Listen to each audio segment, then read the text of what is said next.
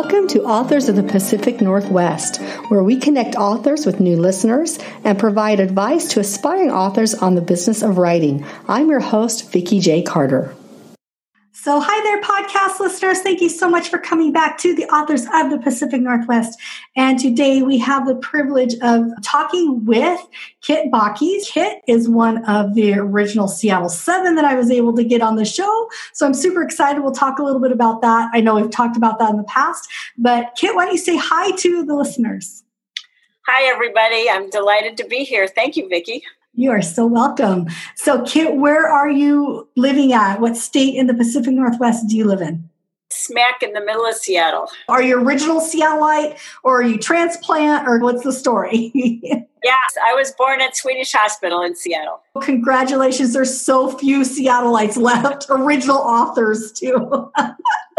it seems like everybody's transplant, but no, that's great. You were probably one of the lucky ones that bought a house way back before everything got crazy. yes, yes, yes, yes. Although I have to give uh, a shout to the east side of uh, the lake because I actually grew up and went to high school in uh, Kirkland. Oh, okay. Yeah. Now, all my family moved up to Seattle. I'm from Southwest Washington. Everybody's in Seattle or the greater Seattle area from Olympia to right. Bellingham or whatever. so yeah. in Seattle. And yeah. it's funny when I meet people from out of state, they're like, oh, you live in Washington, you live in Seattle. Nope, not even nope. close. I know, I know. Okay, okay, as a way of introduction to listeners that might not know anything about you, let's start out with a little bit about your background. Now, I've read up on you, oh, so I know, but share with the listeners and your future readers before writing. What were you doing before you were a writer?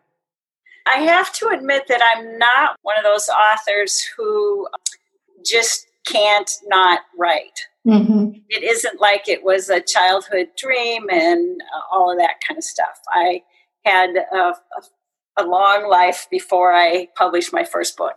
This will really date me, but I was very active in the anti war movement in in the late 1960s and early 1970s. This is by war, the Vietnam War. We have to specify during and after college, I pretty much was full time working in anti-racism and anti-war uh, groups around uh, organizations actually all over the country. And then i got to a point where i realized i had to actually earn a living. I certainly didn't turn to writing at that point. Yeah exactly. I went to nursing school and was a nurse at Children's Hospital in Seattle for, I don't know, 13, 14 years. And went to graduate school twice. I have a master's in nursing, primarily in hospice care, and also a master's in public health. Um, interesting. Yeah. I'm yeah. sure you find the times very interesting right now. Yes, yes, yes. Public health, people, public health is getting to be something people know something about. Exactly. Pre COVID, nobody knew about you. Now we're like, who are you? Yeah, right. Save us. yes, save us, save us. Uh, I went through several jobs after Children's. I worked at what was Group Health, now it's Kaiser, for another eight or 10 years. And then I went into consulting primarily around hospitals that were implementing electronic records, electronic. Oh, yeah, records. which we're still trying to get done. still trying to get it, mm-hmm. but those early days were even weirder and I worse. can imagine. I can imagine. Um, yeah, yeah. And then I started uh, uh, writing a book and yeah. got got away from me in a sense and i was lucky enough that when i'm really deep in writing when i think i've really got something i get very irritable oh and, i'm the same way yeah and and annoying and mm-hmm. my, my, husband finally said in the midst of the book about louisa may alcott he, he finally said listen and, and i was working full-time at the yeah. time of course yeah. And so uh, I wasn't getting a lot of sleep and blah, blah, blah. So he finally said, Listen, why don't you quit your job, write this book, and shut up about it? I love it. Good husband, by the way. We'll just put it that way. I'm waiting for my husband to say the same thing. Just quit the day job. You're yeah. doing too much, but right. that's not going to happen. so, yeah, so I did. And I've gone back to work on other kinds of more writing consulting jobs but very little and nothing in the last, I don't know, four years, four or five years. So, so I'm, I'm just writing. Yeah. So from the day job ish, you're now retired full time writer, is what. That's what um, you would say. The dream. Yeah. That's my yeah. goal. I see someday at the end of this of this tunnel. yeah, you've got a few years to go. yes, I do, but I'm working towards it because my big fear would be to retire, not know what I was going to do, and flounder around for oh. five or ten years, and then by then I would be like, who knows what, right? Especially in this world. oh, absolutely. That is so true. I do have friends who have retired and exactly that. They clean out their closets and then they don't know now what am I going to do, you yep. know? Yep. yep. And and and one woman in particular, she went back to work. Yep, exactly. And that's my fear. So I I love to work. I'm in higher ed and I really do love my job. I have a fantastic job. I work from home. I've been working from home pre-COVID going on nine years, love what I do. But I knew that there was going to be more for me, and I always wanted to be a writer. And I, and the podcast landed literally in my lap, and I always strived to do something more. Like I always have to be busy, and I was fearful that all I would do is put around my garden. Nothing wrong with retiring and puttering around a garden. Totally fine. But I knew I would go crazy doing that. And so I was like, I got to think about this. Just like I projected when my kids were little, what was my life going to start looking like when they moved out of the house and I was an empty nester? I got myself to that place. That's where we're at now. So now I'm looking at the next lining. yep, yep, yep. You sound very organized. I guess. oh, it's all from necessity, I tell you. I'm a control freak. right, right. I don't wing anything. No, no, that's funny. Awesome. So, Kit, so the metamorphosis of you becoming a writer, did it start with your first book or had you been dabbling in short stories? No short stories. Personally, I think short stories are probably harder to write than they're terribly hard and longer format things because mm-hmm. you have to really know what you're doing. Yeah, yeah. You really have to be a fantastic writer for them. Yeah. yeah. Great. Yeah. Okay. So here's one question I ask everybody before we jump into the nitty gritty about your writing process and how you operate as an author. What are you currently reading? What's on Kit's bookshelf right now that you're reading? I'm reading a bunch of stuff right now around my current writing project. I'm rereading actually Calvino's book, If on a Winter's Night a Traveler. Oh, okay. Fantastic. Um, Calvino it is this is an amazing book. It's so cleverly uh, organized. It speaks to the reader about writing and about the love of reading. Oh. It's not about the love of reading.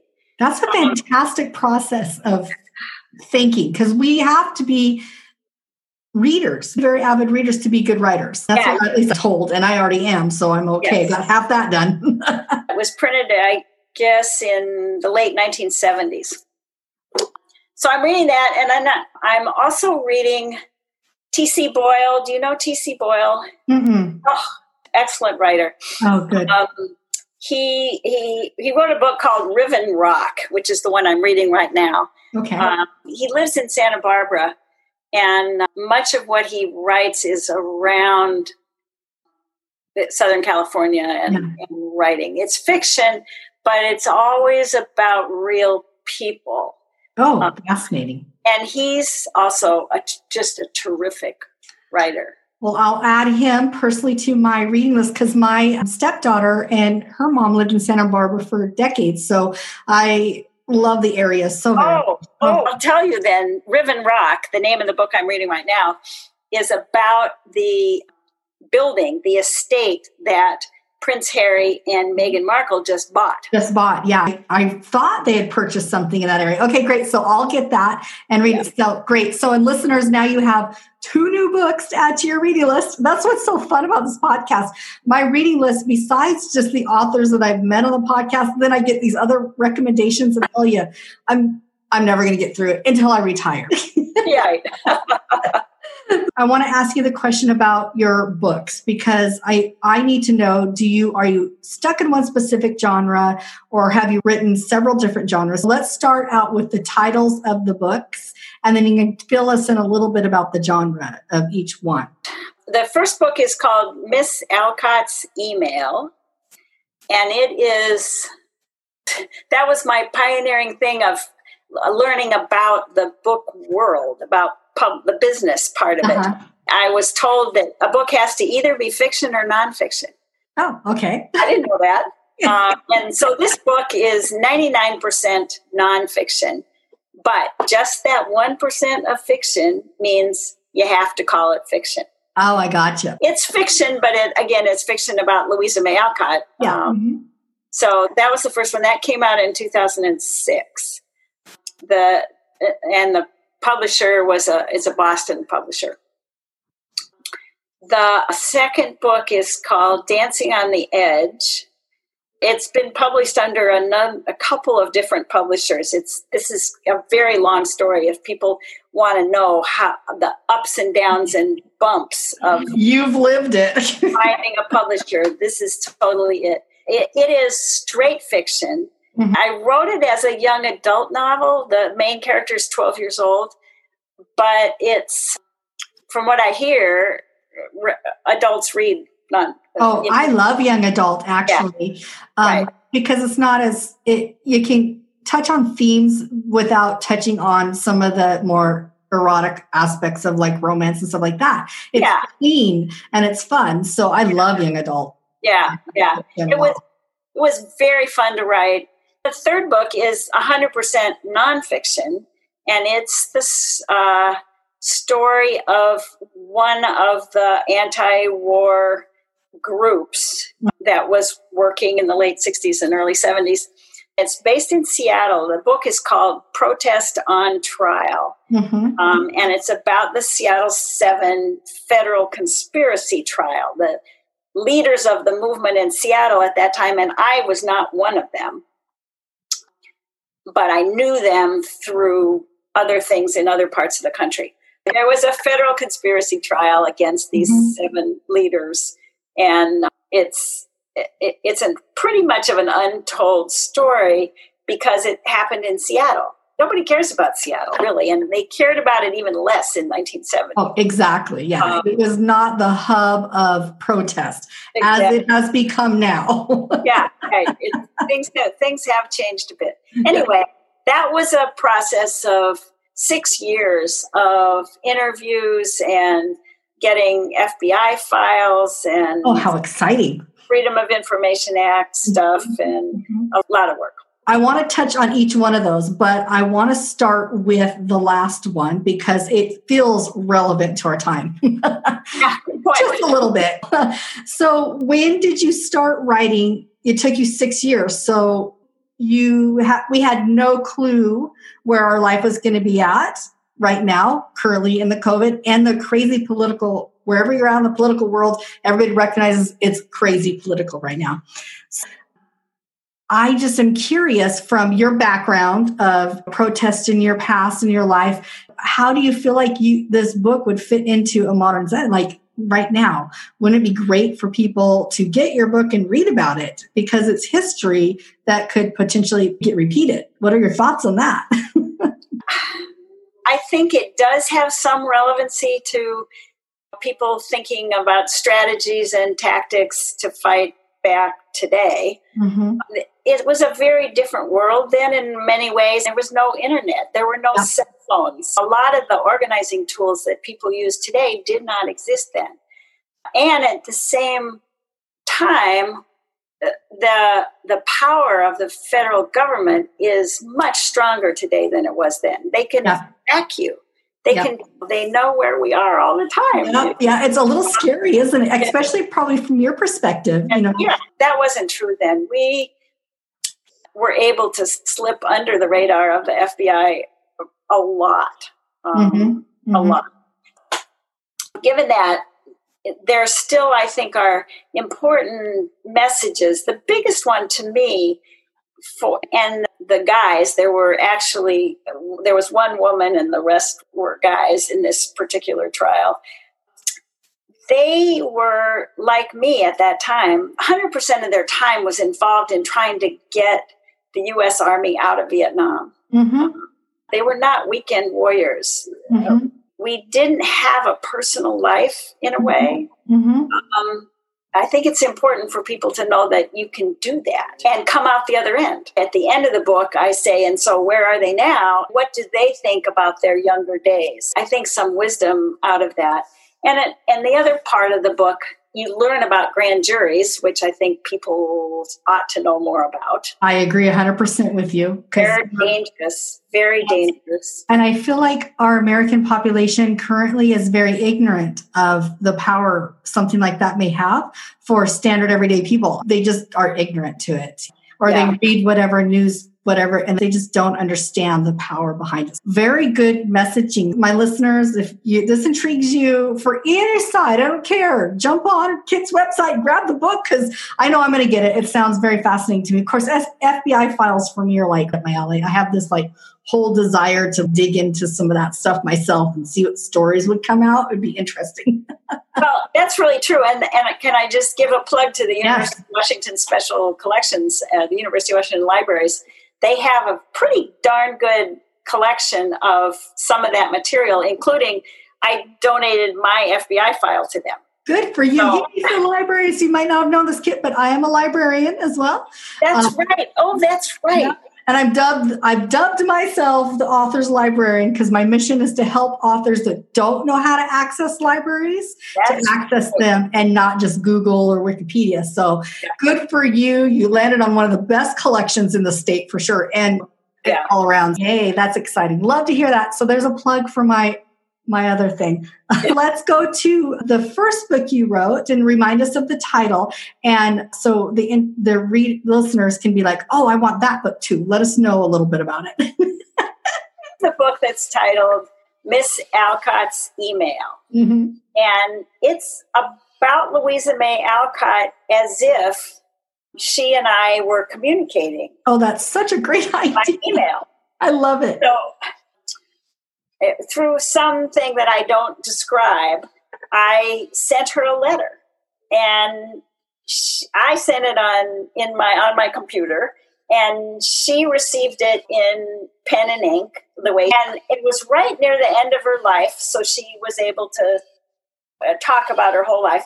And I asked her to tell me about her life because the things that uh, Louisa May Alcott was way more than just a um, writer.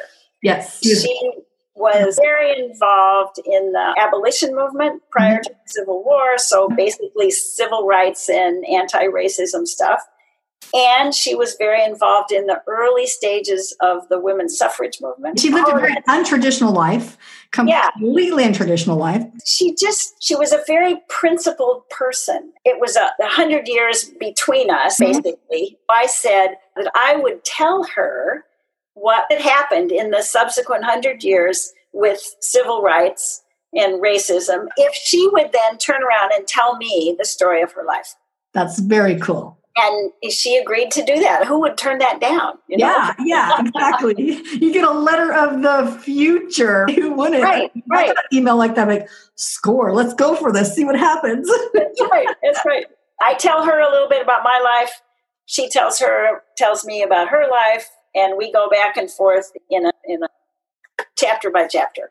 Did this concept just hit you one day? Were you reading about her? Did it come to you in a dream? Because I believe in dreams instigating people's writing. So, how did this brilliant idea come to you? oh, this is it's a long, longish story. It just came to me. It had to do with 9-11 and women and mm-hmm. America. If you think of my earlier anti-war days, I basically was not a patriot. I was mm-hmm. willing to have the American government swept away. So I never thought of myself as a patriot. 9 11 happened. I was actually in Paris at the time, or in Italy at that point, but I was incensed. I was like suddenly a patriot. How can you do this to my country? I thought. And so I thought, okay, look, if if I'm going to head back to the barricades. I didn't know. You didn't know what was going to happen. I want to think about some woman in American history who was, as I say, principled and thoughtful about what she did with her life based on the big picture. as opposed to just your personal life. So I was in the at the dentist one day. This is I love when authors get these moments. you just and never you know, know when they're going to come. You know, you know, how their chairs like you lean way back in yeah. the chairs nowadays. So I was leaning way back, a lot of blood in my head, and all of a sudden, literally, Louisa May Alcott came into my life. I love it. And I so I went to the university bookstore right away after that and discovered that her journal, her diaries, her letters, everything had been published. That's when I started reading because I didn't know. Oh, she was a nurse too. That's the other thing. Oh, I had she, read that somewhere before. She yeah. was a, she was a nurse, not for a very long time, but oh. in this in the Civil War, she was a uh-huh. nurse with the Union Army. So I could tell her about healthcare and nursing for a hundred years. Anyway, that's where it came from. That's going on my reading list because it's absolutely a creative uh, entity coming to you when you have something that good happen and you're like i just i gotta write this so i understand where you went into that mode of grumpy i gotta get this out and i'm working right. whole time because you know i get that and the research part of all of it my husband laughs at me all the time because i'm working on my first book it's historical fiction based around elizabeth the first era has oh. nothing to do with Elizabeth's court. Everybody writes about Elizabeth's court. Right. And I'm writing about a lady coming of age during that time and the oh. struggles of having to choose marriage over possible love. It's not a romance story. When this story came to me, it was like epic in my head. I finally finished the very first draft of it with my writers group. They've been reviewing it. Now I'm going back and editing it. And all in the midst of that, I started the podcast. And my husband's like, can't you just write the book? Why can't we just sit down and listen about Annabelle and Albert and William in the book? Why don't why are you doing all the podcasts and everything else? I'm like, because I have to learn from other authors. There's so much. He's just you've just thrown yourself into this. I'm like, I was either gonna go get my doctorate or become an author. So this is the cheaper route, kind of. good, good, good. Good for you. Yeah, so I get that. We call it the side hustle because it's like after work, it's everything around. Yeah. Okay, yeah. are all three books in uh, traditionally published?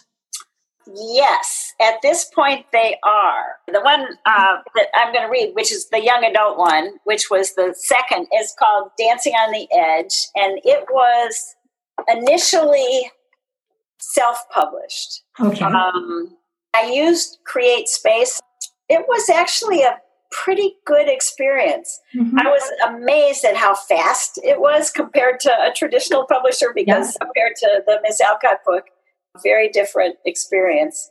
But then it was picked up by a publisher. They were very good, except they went out of business after a year. Then picked up by another publisher. Oh, that's interesting because that usually doesn't happen. Uh, second publishing. It was um, strange. Okay, that's so it is currently available through that second publisher, and they basically took the exact same yeah. book, but they did redo the cover. What I find interesting is throughout the two years of this podcast, one of the main questions is about publishing with yeah. the authors because there's now so many different avenues and ways of doing it. You almost were on the cusp of the very beginning of self publishing, yeah. but you had already done traditional Right. What made you decide to go to self publishing? I couldn't find a publisher who would take yeah. it because okay. it's completely different. When you ah, because they want to pinch you in your genre right. and type. Okay. Well, and I'm not really trying to build a personal career. I don't have to. I don't care about na- name. I don't know. I'm just. I get bored doing the same thing more than once. Yeah. Yeah. No, I totally get it. I love it. Now I'm hearing all this advice and I don't know if it's true. And I don't really, I'm not going to believe anything. I'm just going to go on my journey and see what happens. But I've heard you can't self publish, nobody will pick it up. If it's on Amazon, it's owned by Amazon. Agents won't touch you if it's self published. I find it interesting that you had self published and it got picked up two times. so yeah, right. maybe that's not the truth. Who knows these days, right? And then I have to say, in terms of publishing, for the third book, the Protest on Trial nonfiction book, I decided that I wanted to see what it was like to be published by an academic press. Oh, and that's and, completely different. And it was very different, also very good though. Mm-hmm. And it was the Washington State University Press. I could see why they would because it really you use their resources, but it's also so historical. They could use it in one of their classes. Uh, or two. But what's so interesting about academic presses, from what I've heard and had a little bit of dealing with in my own academic life is there's a jury. It's not just one publisher that reads it. There's a jury of experts in the fields that will read it. If you get one or two on your board, they love it, but others don't, it's likely it's not going to go in their catalog. What's interesting about it too is that it's in a catalog almost sometimes for life, but doesn't mean it's going to sell anywhere because right. it's right. an academic work. well, and they don't um they don't do any marketing. Zippo, yeah, yeah. Well, yeah. nobody does uh, unless you're one of the. well, that's the key, and that's the thing we talk about a lot is that authors now are solely responsible for almost all their own PR work. They might hire a publicist to help them, but they're not given one. It's not like in their contract. You have to be willing to get out there and do it. And yeah do the hustle. Listeners, before we jump into the reading from this author, I wanted to pause for just a minute to have a chat with you about an opportunity that you have to support this podcast. Jump onto mycoffee.com link and buy me a cup of coffee. And for as little as $3, you can help support this podcast, which has been running for two years and has been free to everyone. So if you enjoy this episode or any of the other episodes, show me your love and your support and send me a cup of coffee. And I promise all the money raised on that site goes directly to keeping this podcast free. Thanks, and let's get to the reading. Let's go ahead and jump into the reading. Set up the stage for the part you're going to read with whatever you need to share with us about the characters. My listeners know that I will go on mute while you read, and I'll take us out the podcast when you're done. I'm going to read from a book called Dancing on the Edge, which was a young adult novel, the second of my three published books. And I don't actually have to tell you anything in preparation because I'm going to start with page one. Chapter one is called The Red Tsunami. Dot's, Dot is actually the child's name. Dot's lengthening 12 year old body lay curled on her ratty Tinkerbell rug. She should have given Tink away years ago along with her thrift store Lego people and her frog and toad books. But she didn't, and now she knew she never could. They were the only real family she had left. Dot tried to curve herself into the exact shape of the short haired pixie stitched onto the shaggy round rug. She kept her eyes wide open, anchored to the yellow wall opposite her unmade bed. Dot and her mother had painted her room last summer, picking out a sunny color that matched the insides of the Shasta daisies that bloomed in huge floppy clumps on their narrow backyard. Although the cheerful color didn't really help, it wasn't as bad as it might have been. Damn glad we didn't pick red, Dot whispered to the pillow, to the yellow wall, knowing her mother would not have minded the swearing one bit. The main difference between Dot and Tinkerbell on the rug was that the pixie's right arm was stretched high over her head, pointing her magic wand and spewing silvery threads across the rug's dark blue background. Dot, though, pressed her arms tightly against her body, taking up as little space as possible. Whether she was holding herself in or fighting the world off, she could not.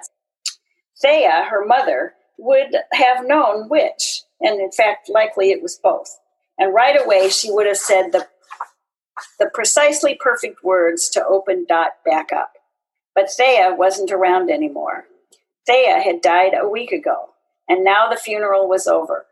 Only Dot and her Aunt Tab and Thea had been there, so it wasn't much of a ceremony. Dot had mostly kept her eyes closed, which wasn't a good strategy. Open was better because it helped to block the bad memories. But open was bad too, because whatever she looked at reminded her of how empty and useless and stupid the world had become. We'll take the ashes home so we can figure out what Thea would done with them, Aunt Tab had said, which Dot thought was creepy, and she said so too in a loud voice. Not that Aunt Tab paid any attention. Aunt Tab was just another part of the barren world that no longer made sense and obviously didn't care. I'm just a dot of nothing, Dot whispered to Tink. she didn't expect Tinkerbell to answer back. And even if she could, Dot didn't expect her to make things right. Nothing was ever going to be right again. Not ever. Not since Dot had seen her mother's blood all over the sidewalk. Oh my goodness, I'm hooked. I need to know what happened. I know, I know, I know. Dot, Dot's a character already. Boy, she's got herself a nice little uh, character going there.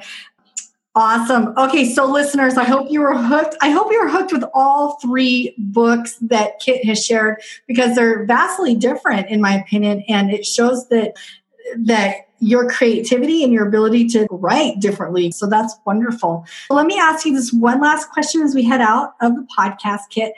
What keeps you going? What inspires you to write? There's a loaded question there. So it could either be what keeps you going or what inspires you.